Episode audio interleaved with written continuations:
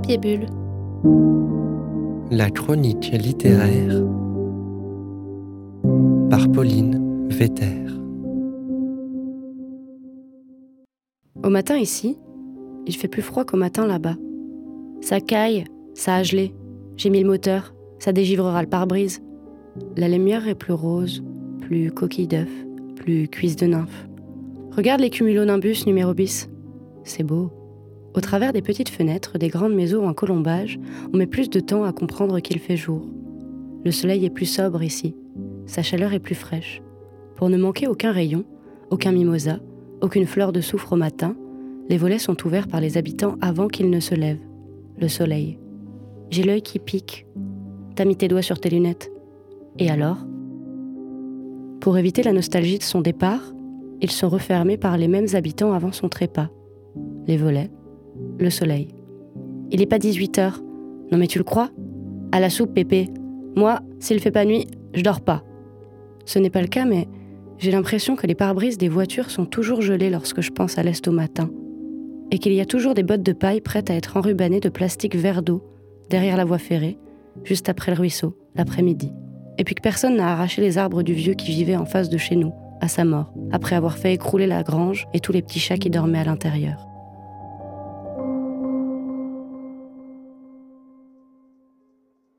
Bienvenue dans cette deuxième partie d'émission où je suis toujours en compagnie de Solène Garnier qui nous a déjà exposé son parcours dans l'épisode précédent et va nous parler plus en détail aujourd'hui de la publication de sa nouvelle Quand on est arrivé dans le recueil du prix du jeune écrivain 2021. Le prix du jeune écrivain est une association dont le but est de promouvoir la littérature auprès de la jeunesse francophone. Il publie chaque année un recueil de nouvelles pour donner de la visibilité à leurs lauréats, rigoureusement sélectionnés par un jury parmi plus d'une centaine de participants. Solène Garnier fait partie de ces lauréats et a accepté de nous partager ses secrets d'écriture, mais aussi les auteurs qui la guident dans son travail.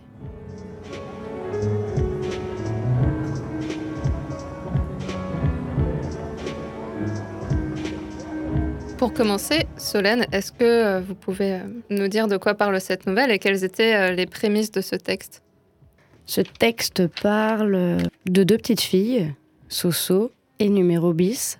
Elles arrivent dans un petit village alsacien qui s'appelle Fogelbach. Elles emménagent en fait. Elles connaissent rien de cette région, mais surtout rien de cette maison, de ce qui l'entoure. Et euh, la nouvelle évoque euh, pourquoi elles arrivent là et comment euh, elles évoluent dans cette découverte. De quoi est partie l'écriture de ce texte? D'une idée, d'un élan? Je crois plutôt d'une scène c'est un peu comme si euh, ce texte était euh, une sorte de, dimension parallèle euh, à, certaines scènes que j'ai vécues dans mon enfance, donc très très fictionnalisées. Je suis partie de cette scène où mes grands-parents arrivent dans une voiture, une Laguna, devant une maison que je ne connais pas. Et puis je me souvenais qu'il était comme ça, tôt le matin, que tout était un peu brumeux. Je suis partie de cette chose-là et puis des, conversations qu'on avait avec ma sœur, qui finalement sont euh, certaines, peut-être les seules choses dont je me souviens et qui me permettent de me souvenir de beaucoup de choses de mon enfance, c'est euh, ces conversations qu'on avait avec ma sœur. J'avais l'impression que les dialogues qu'on avait, c'était ce qui résumait euh, ce qu'on vivait. Et du coup, souvent, je me souviens de conversations comme ça que j'ai eues avec les gens, ça fait rebondir des souvenirs comme ça dans ma mémoire, mais souvent c'est des paroles. Donc cette scène d'arriver à Fogelbach, qui n'est pas le vrai nom du village évidemment, et les dialogues avec ma sœur sont le début de, tout ça. Donc ça prenait pas cette forme au début, mais ça s'est articulé à partir de ça.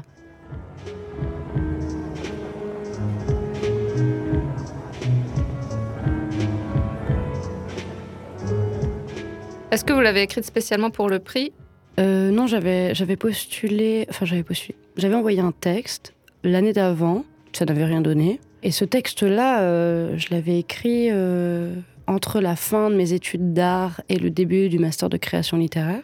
Et il avait beaucoup d'avis très mitigés. Certaines des personnes à qui je l'avais fait lire m'avaient dit que c'était super. Et d'autres m'avaient dit je crois que tu es à côté de ce que tu fais d'habitude. Euh. Même on m'a dit, je suis pas sûre que ce soit très bon, je suis pas sûre que ce texte soit vraiment intéressant. Et c'est pour ça que je l'ai, envoyé en fait. Je me suis dit, bon, peut-être que ça va faire réagir le jury du prix du jeune écrivain. Vous êtes d'accord? Est-ce qu'il est vraiment différent de ce que vous faites d'habitude?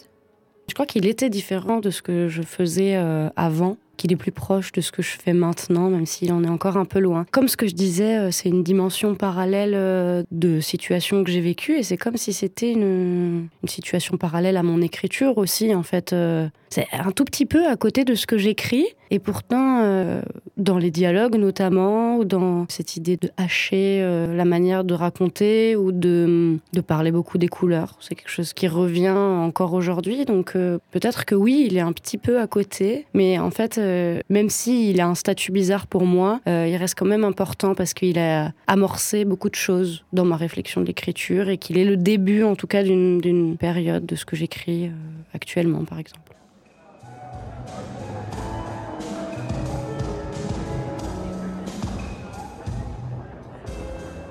Est-ce que ces personnages, Soso et Numéro Bis, ils ont un peu de vous? Alors oui et non, parce que disons, ils se sont inspirés de nos caractères et de nos conversations, mais ils ont beaucoup de traits qu'on n'a pas. Et le, fait de ne pas donner nos noms, que Soso soit Soso et pas Solène, ça lui donne un autre euh, statut. D'ailleurs, ces personnages-là restent dans un roman que je suis en train d'écrire. La petite fille qui s'appelle Soso s'appelle Solveig. Donc c'est une sorte de dérivé de moi. Mais en fait, le fait qu'elle soit parallèle, ça me permet de, lui donner plein d'autres caractères et de la libérer de moi. Donc peut-être que ces cellules souches euh, viennent euh, un petit peu de la petite fille que j'étais, mais, mais ne le sont plus du tout. Et c'est génial de m'être libérée de ça. En fait, ça lui a donné beaucoup plus de caractère, beaucoup plus de corps. Euh, des fois, elle est super méchante et je, pousse sa méchanceté, même sa sournoiserie, alors que euh, le fait de les éloigner, ça fait du bien et, ça les fait exister euh, plus fort.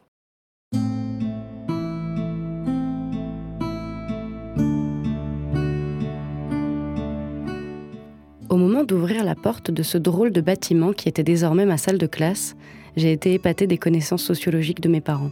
Évidemment, je ne m'étais pas dit sociologique à ce moment-là. Je leur attribuais plutôt des dons de voyance, quelque chose de l'ordre de la magie.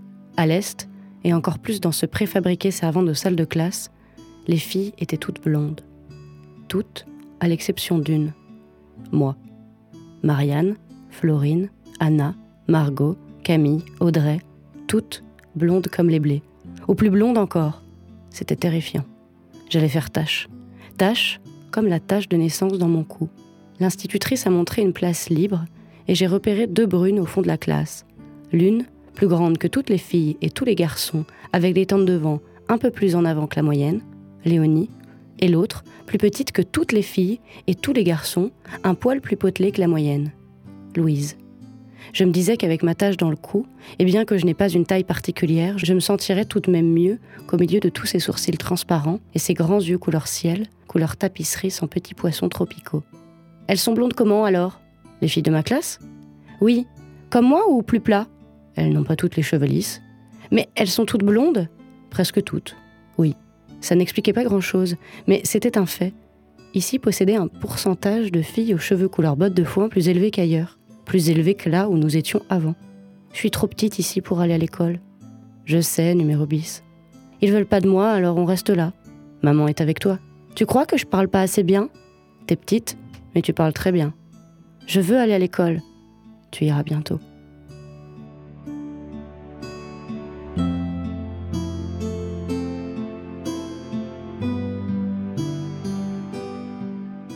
Écrire euh, du point de vue d'un enfant, euh, est-ce que c'est compliqué? Peut-être, oui. Je sais pas si je suis toujours juste d'ailleurs en le faisant. Mais quelque part, euh, ça permet de, réfléchir peut-être plus brutalement, plus frontalement aux choses. C'est quelque chose qui me plaît pourquoi les choses sont comme ça et pourquoi on se confronte à des situations et, pourquoi certaines choses paraissent si simples et si douces alors que pour les plus grands elles sont si compliquées. Euh. c'est des raisonnements qui sont agréables de, se reposer euh, dans l'écriture. Vous situez le texte en Alsace. Est-ce que c'était une volonté de parler de l'Alsace, parler des Alsaciens?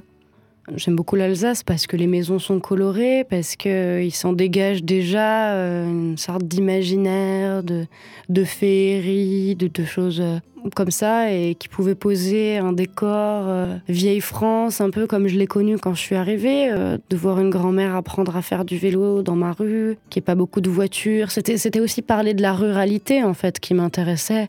Après poser le, décor en Alsace, euh, ouais peut-être que ça m'intéressait de parler de cette région-là quelque part. Dans les descriptions, on a ces images des maisons super colorées avec les colombages. Il y a un ancrage assez fort.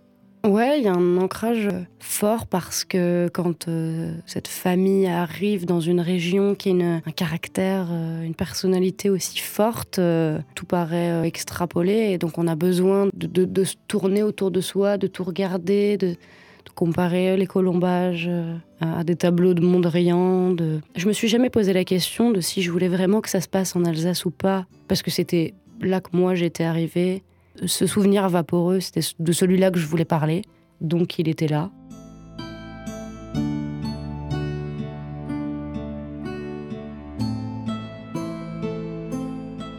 Est-ce qu'il y a des auteurs ou des textes qui vous ont influencé pendant l'écriture?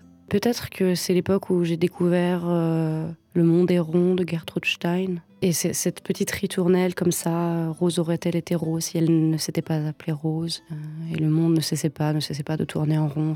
Je dois forcément écorcher les phrases, mais il y, avait quelque chose comme ça qui me plaisait dans, cette petite, euh, cette manière de, chantonner le récit, de le voir circulaire. Et puis Dominique Fabre qui a été euh, mon parrain sur sur cette nouvelle et avec qui j'ai un petit peu travaillé la réécriture de ce texte, m'a parlé de Béatrix Beck, que je ne connaissais pas, mais, mais Dieu merci, je l'ai découverte. Autrice euh, formidable dont j'ai lu euh, un livre qui s'appelle La décharge. Et il m'a dit euh, Je crois que tes dialogues me font penser un peu à ceux de Béatrix Beck. Et c'est vrai que une sorte d'absurdité, de, de, frontalité, de bagou comme ça, des personnages qui se disent des choses. Je ne sais pas si c'est dans Steak où je dis t'es molle comme un molar, ou que je dis euh, la maison rose. Pourquoi on dit rose saumon À cause du saumon fumé? J'espère que ça sent bon à l'intérieur. Il faudra bien l'aérer. Ça va sentir le poisson? Je ne crois pas. C'est une sorte de dialogue comme ça euh, qui peuvent paraître lunaires, mais qui pour des enfants euh, le sont pas du tout en fait.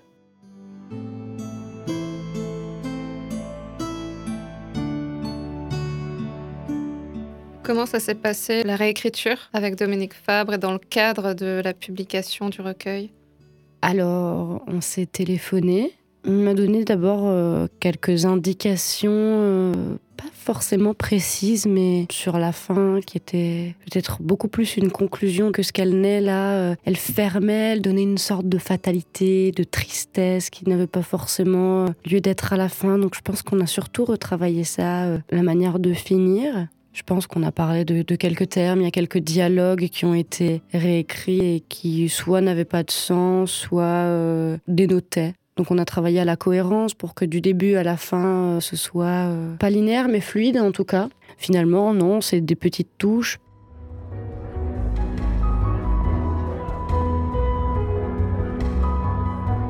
Les dialogues sont omniprésents dans ce texte et ils sont donc, d'après ce que j'ai compris, volontairement flous. Vous avez utilisé le mot lunaire. Comment vous avez travaillé le dialogue? Je pense que quand j'ai voulu raconter ce souvenir à la base, comme c'était les dialogues dont je me rappelais le mieux, tout s'est agrémenté plutôt autour du dialogue qu'autour du reste. Et c'est-à-dire que c'est pour ça qu'ils sont omniprésents. Peut-être que c'est une chose que j'ai faite aussi euh, avec Dominique Fabre, retirer des dialogues. Peut-être qu'il y en avait trop parce que c'est presque les choses que je préfère euh, écrire, en fait. Et que le reste tisse euh, un décor pour le dialogue, pour que ces voix-là puissent exister. C'est ce qui m'intéresse, le, surgissement de ces voix. Mais j'aime, j'aime assez la tournure qu'utilisent les gens pour dire les choses. Chacun a son vocabulaire propre et sa manière de construire une phrase les timides, ceux qui viennent de la ville, ceux qui viennent de la campagne. Là, c'est deux enfants qui viennent de la campagne, deux sœurs qui sont aussi tendres euh, l'une avec l'autre que dans l'adversité parfois. Et comment toutes ces particularités euh, qu'elles vivent se retranscrivent en fait dans la voix. On, peut faire surgir beaucoup de, traits de personnalité dans la manière dont on construit euh, un dialogue et dont on retranscrit une voix, une phrase qui explose comme ça et comment on lui répond et comment la phrase qui suit vient ricocher. Je pense que c'est des souvenirs que j'ai aussi, hein, de, de, moments où on a chahuté, ou de, de, voir toute la drôlerie qu'il peut y avoir là-dedans. Peut-être que ça me vient du théâtre aussi, c'est-à-dire que avant que les personnages parlent, on ne sait pas qui ils sont. Mais, j'aime bien en fait l'idée que cette nouvelle soit une sorte de, pop-up. Enfin, je veux dire, on, on, ouvre un livre, il y a une situation qui sort comme ça, un château avec des petits personnages qui parlent, et puis c'est la fin de la nouvelle, et puis on a, on a ouvert juste euh, une scène.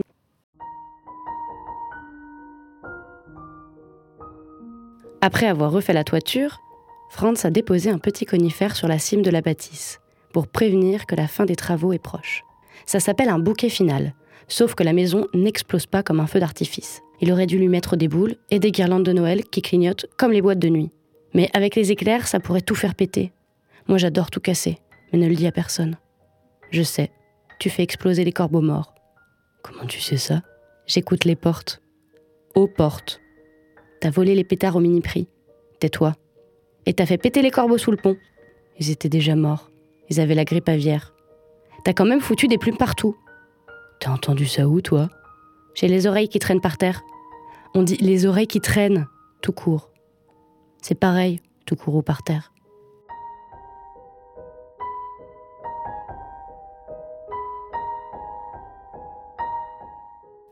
Est-ce qu'il y a des choses que vous aimez pas dans ce texte? Oui, plein. Quand je le lis, souvent, je le trouve euh, mièvre et super candide. Mais je pense que je dois l'assumer aussi euh, comme tel parce qu'il existe euh, comme ça. Parfois, quand je le donne à lire ou, que quelqu'un me dit Oui, j'ai lu ton texte au fait dans le prix du jeune écrivain, je suis là Ah Bon, et alors? Il y, a toujours une sorte de, peur. De... Peut-être que c'est un, détachement aussi que j'ai parce que je l'ai écrit il y a longtemps, parce que j'ai mis une distance avec cette manière de raconter, qu'il y a des choses qui ont évolué. Peut-être que j'ai moins peur dans l'écriture et que là, euh, j'ai envie d'avoir une écriture qui secoue un peu plus. Et, c'est peut-être ce que j'ai essayé d'amorcer dans les dialogues, euh, dans l'énergie des dialogues. Voilà, j'ai envie de, créer des personnages qui se dévoilent peut-être plus. Et, peut-être que c'est ça aussi, c'est que là, effectivement, euh, on n'en sait pas beaucoup à part quand, ils se mettent à parler et qu'on comprend bien quel type de, personnalité ça peut être, ou qu'on peut les imaginer peut-être par leurs paroles ou par leur voix. J'ai moins peur euh, de laisser se dévoiler les personnages et, exister plus grandement. Mais dans l'exercice de la nouvelle aussi, c'est super compliqué de faire court, de. Mais, ce que je disais tout à l'heure à propos du pop-up, c'est ça, c'est l'exercice de la nouvelle, c'est aussi de laisser un, souvenir, une impression. De... Mais j'aime l'idée que ça puisse laisser euh, une image colorée, un... Mais, encore, encore même, dans la manière dont j'en parle, en fait, j'ai l'impression que, que je la simplifie ou que je, sais très peu comment en parler en fait. Ça c'est, ça c'est curieux.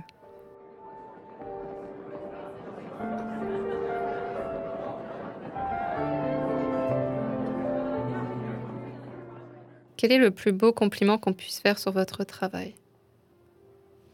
Si quelqu'un me disait j'aime l'énergie que tu déploies au travers de tes personnages ou j'aime la voix de ton personnage plus que j'ai adoré cette histoire, j'ai été scotché. Non, c'est j'ai été avec la voix, j'ai accroché à la voix.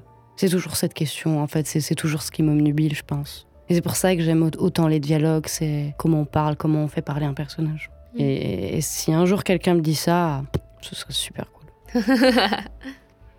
Merci beaucoup. Merci à vous.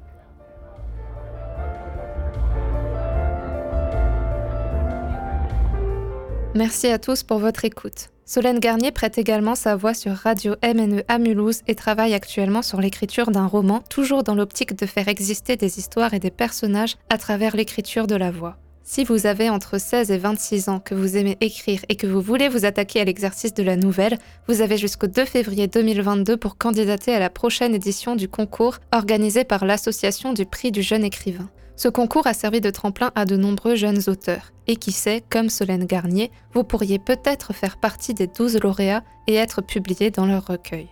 La semaine prochaine, mon invité sera Léo Henry, un écrivain notamment de fantasy et de science-fiction, auteur très prolifique qui a mené de nombreux projets d'écriture, et nous parlerons ensemble d'un concept particulièrement singulier qui sort du cadre du roman. Si vous voulez en savoir plus, je vous donne rendez-vous au prochain épisode.